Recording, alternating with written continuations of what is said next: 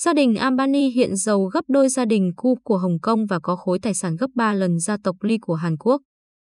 Từ nhiều năm nay, tỷ phú Mukesh Ambani đã nghiên cứu cách các gia đình tỷ phú, từ nhà Walton đến cô, truyền lại những gì họ gây dựng cho thế hệ sau. Gần đây, quá trình này càng được tăng tốc. Người giàu nhất châu Á đang lên kế hoạch cho giai đoạn sắp tới của đế chế kinh doanh trị giá 208 tỷ đô la Mỹ. Theo Bloomberg, tỷ phú 64 tuổi này nghiêng về kế hoạch chia cổ phần như gia đình Walton thừa kế Walmart. Không kế hoạch dự kiến sẽ công bố trong thời gian tới. Ông Ambani dự định chuyển tài sản của gia đình vào một cấu trúc tương tự quỹ. Quỹ này sẽ kiểm soát đế chế kinh doanh Reliant Industries. Vợ ông Nita cùng ba con Akash, Anand, Isa sẽ được chia cổ phần trong thực thể mới và nằm trong hội đồng quản trị cùng một số người bạn của ông. Dù vậy, việc quản lý sẽ được ủy quyền cho người ngoài những giám đốc chuyên nghiệp đã quen xử lý việc kinh doanh hàng ngày. Reliance hiện là công ty có ảnh hưởng lớn nhất Ấn Độ, với các ngành kinh doanh trải rộng từ dầu mỏ, hóa dầu đến viễn thông, thương mại điện tử và năng lượng xanh.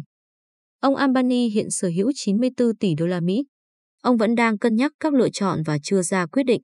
Giám đốc phụ trách quản lý tài sản toàn cầu Jan Bu tại UBS cho biết các tỷ phú châu Á đang ngày càng nhận ra rủi ro của việc thừa kế do bài học nhãn tiền từ nhiều gia đình giàu có khác. Tuy chưa công khai bất kỳ kế hoạch nào liên quan đến việc rời các vị trí tại công ty, nhưng ông Ambani hồi tháng 6 đã ra tín hiệu với các cổ đông rằng ba người con sẽ đóng vai trò quan trọng tại Reliance. Tôi không có chút nghi ngờ nào rằng thế hệ lãnh đạo kế tiếp tại Reliance, dẫn dắt bởi Issa, Akash và Anand, sẽ làm giàu thêm khối di sản quý báu này, ông nói. Ông Ambani được cho là đang học theo cách mà gia đình thừa kế Walmart chuyển giao quyền lực sau cái chết của nhà sáng lập Sam Walton năm 1992. Nhiều gia đình giàu có, như nhà Dumas thừa kế đế chế thời trang Hermes, hay nhà Johnson thừa kế SC, Johnson và Son đều muốn đưa người nhà vào quản lý việc kinh doanh hàng ngày. Tuy nhiên, nhà Walton gia đình giàu nhất thế giới chỉ giữ quyền lực ở cấp độ hội đồng quản trị. Còn việc điều hành hàng ngày, họ thuê người ngoài suốt từ năm 1988. Dù bị chỉ trích điều này sẽ khiến lợi ích của gia tộc được đặt lên trên cổ đông, nhà Walton lại dành giang để tập trung năng lượng vào các việc khác ngoài Walmart như kinh doanh riêng, đầu tư hoặc làm từ thiện. Ông Sam Walton đã chuẩn bị cho kế hoạch này rất sớm, từ năm 1953, gần 40 năm trước khi ông qua đời, bằng cách chuyển 80% công ty gia đình cho bốn người con, Alice, Rob, Jim và John. Việc này giúp giảm thuế thừa kế và giúp gia đình duy trì quyền lực kể cả khi công ty phát triển thành hãng bán lẻ lớn nhất thế giới. Nhà Walton hiện sở hữu 47% Walmart thông qua Walton Enterprises và các quỹ khác của gia đình. Dĩ nhiên, ông Ambani thích mô hình này vì câu chuyện của chính bản thân ông. Tỷ phú Mukesh Ambani là con trai của ông Dhirubhai Hải Ambani, người sáng lập nên tập đoàn dệt may, điện, hóa dầu Reliance Industries năm 1973. Năm 2002, sau khi cha mất mà không có di chúc, hai anh em Mukesh và Anil Ambani bước vào cuộc tranh chấp quyền lực căng thẳng kéo dài vài năm. Ban đầu, cả hai khá hòa thuận, người anh Mukesh làm chủ tịch, còn người em Anil làm phó chủ tịch. Sau đó, mối quan hệ của họ nhanh chóng xuống cấp. Người này tin rằng người kia đã đưa ra quyết định mà không có sự tham khảo ý kiến đầy đủ từ phía mình. Ông Mukesh từng bực dọc khi ông An In công bố một dự án sản xuất điện mà không hỏi ý. Còn ông An In tức giận khi ông Mukesh tái cấu trúc các công ty nắm giữ cổ phiếu của Reliance mà không thông qua ông. Trên hết, tranh chấp của họ xuất phát từ bản chất mối quan hệ. Ông Mukesh cho rằng ông hiển nhiên là ông chủ, trong khi ông An In coi mình là một đối tác bình đẳng. Một loạt cuộc nội chiến nhà Ambani xảy ra sau đó. Ông An In từ chối ký vào báo cáo tài chính của Reliance với lý do báo cáo phản ánh không đầy đủ tình hình. Có thời điểm, Bộ trưởng Tài chính Ấn Độ còn phải đề nghị hai anh em hàn gắn quan hệ. Cuối cùng, mẹ của họ, bà Kokilaben Ambani, phải ra tay. Tháng 6 năm 2005, bà tuyên bố đã giải quyết một cách thân thiện vấn đề của hai người con và sẽ giữ vững, phát triển việc kinh doanh của gia đình. Đế chế Reliance sau đó bị chia đôi.